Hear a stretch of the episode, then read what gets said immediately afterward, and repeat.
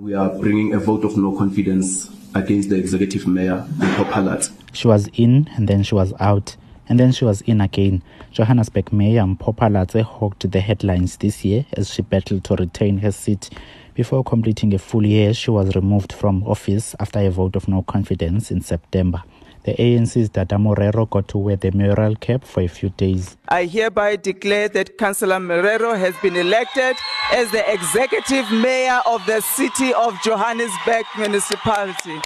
Phalatse didn't take her removal from office lying down. She went to court and won. As much as we're politicians and we operate in a political space, we also operate in a space that's governed by the laws of this country as well as the rules of council. There were various violations across all the different activities from the programming to the council meeting itself, which we felt we could not just let slip. Meanwhile, in Ekurhuleni, the DA's Tanya Campbell also faced a revolt in the council.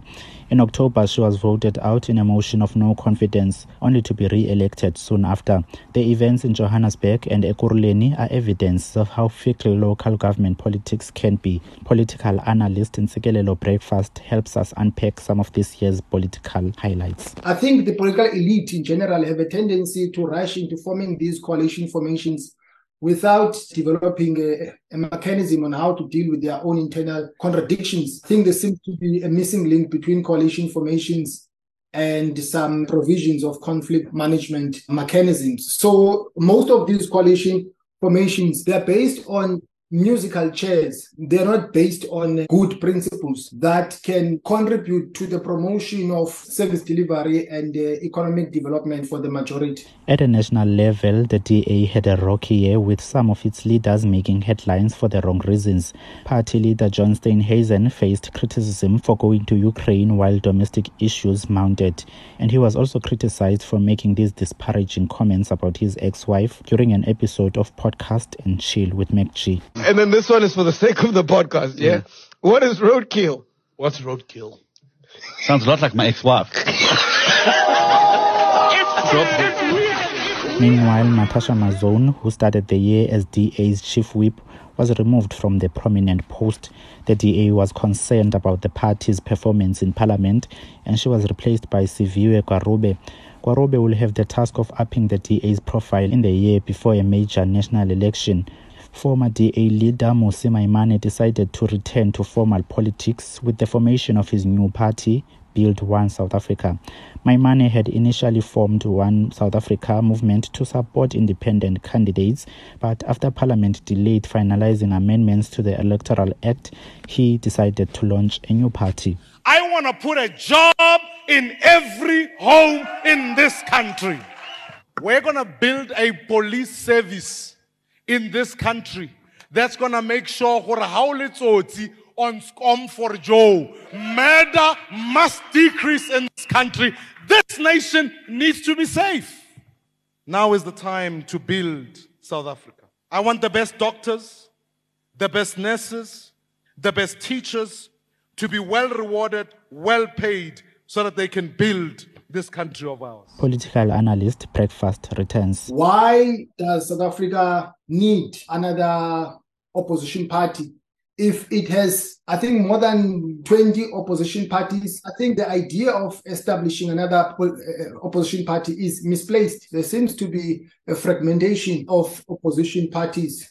And if you have a phenomenon like that, then that gives the ruling party an upper hand. The Electoral Act amendment issue has caused a lot of debate throughout the year. Parliament is meant to pass the legislation that will allow independent candidates to contest for national office, but several NGOs and commentators have raised concerns about the way the law has been drafted. One of the provisions is that the National Assembly MPs, half of them must be elected as regional representatives. By region is meant the province. It's a kind of constituency based system. And then half will come from this proportional representation thing. So, but what, what is, it does not, the judge said, create space for individuals run. Now they were busy changing how the National Assembly is constituted. And you have half of the members in the National Assembly coming from representing provinces.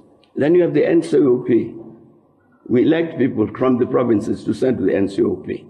Now, those both two houses have got these regional, provincial representatives. But it's in the bill that is being approved now as a law. And I bet if you convene the National Executive Committee tomorrow and said to them, Is this what you approved? They will say no. You are the governing party. You can't change the electoral law of this country unless it's a conscious decision of the movement. Another topic that dominated headlines and had the whole country talking was the 2020 robbery at the president's farm in Limpopo. President Ramaphosa's opponents went for the jugular on different platforms, calling for him to account for allegations of money laundering, bribery, and abduction, among others. Ramaphosa is said to have appeared before his party's Integrity Committee and NEC. A Section 89 parliamentary independent panel found there is a prima facie case against him related to the theft of foreign currency.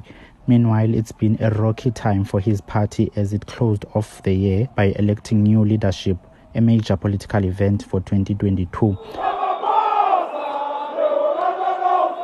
Ramaphosa was re-elected ANC president despite his name being tainted by the Phala saga. The ANC elected several new leaders to the party's top leadership and we saw more women in the top seven and NEC positions.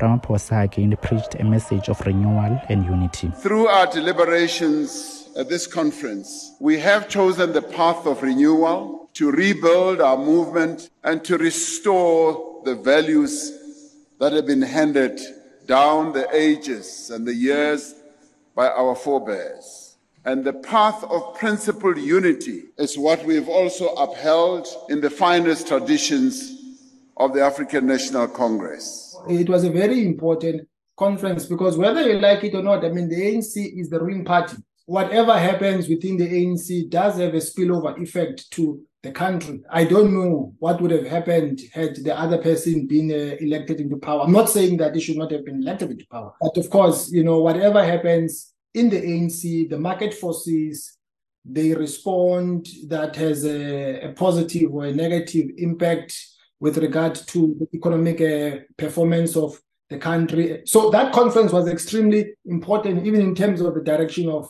um, the country but also the findings of Phala. I mean, the president could have resigned, and that could have been uh, historic, given the fact that he came into power on a ticket of uh, good governance.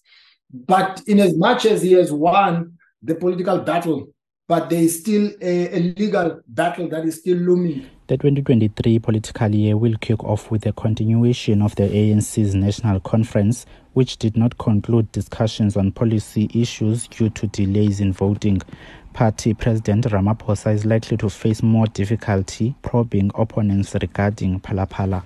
The ruling by the Constitutional Court, because he has uh, put uh, the findings on hold by taking uh, the report of Section 89 on uh, review. The ruling can go either way. It can be for him or against him, because that report, it's a very complex report and it makes me to have mixed feelings because on the one hand it has findings which are straightforward. Like, for instance, you cannot undertake paid work while you hold public office. That is straightforward. Then you have uh, another finding that the president did not report the theft that had happened on his farm. Instead, he reported it to the head of security. So, even on that score, uh, he was found wanting. But then there are also other gaps that the report is not based on a substantive evidence which makes room for him to, to argue his case that uh, the report must be uh, dismissed. Uh, so it's going to be interesting how that issue is going to play itself out. If he wins that battle, then he can bounce back. But he needs to cover his back because he has a lot of political uh, detractors who would like to uh, to prevent him from uh, doing his his work of fighting against uh, corruption, uh, promoting development for the majority, and put the country on the map. The Zondo State Capture Commission report was also released this year in four parts. In the first part, former President Jacob Zuma was implicated for the first time and would feature prominently in reports that followed. Several high profile allies of Zuma, including former SAA board chairperson Dudu Myeni and ex government communication and information system CEO Mzwandile Manyi, were also named. The second report implicated former public enterprises ministers Malusi Gigaba and Lynne Brown, as well as former Transnet Group CEO Brian Molefe. It found Gigaba lied about not knowing the Guptas, claiming he had known the controversial family for years and used his position to appoint their allies in strategic positions at state owned companies.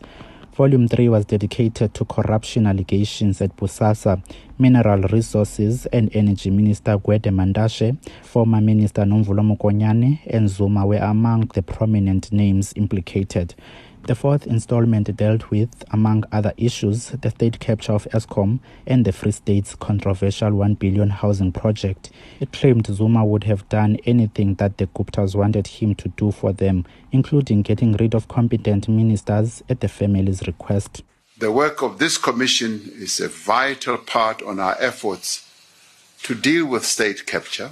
The report is far more than a record of widespread corruption, fraud, and abuse.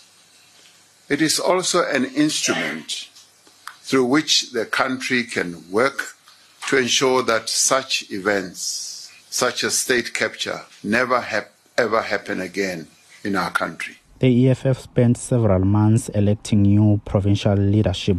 Gender disparity was an issue identified by party leader Julius Malema. There is no solution in South Africa without women in the center of that development.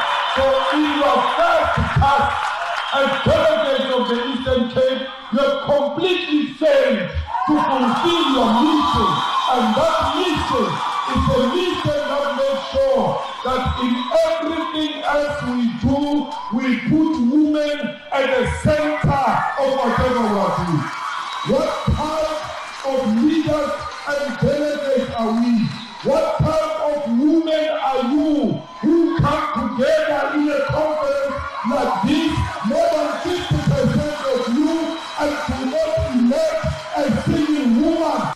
2023 is the year before national elections. Analysts say it's going to be a busy political year as parties will engage in hands on campaigning and delivering services to citizens in an attempt to fish for votes.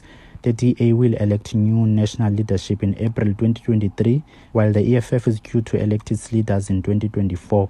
Reporting for Times Live, I am Bulelani Nonyukela.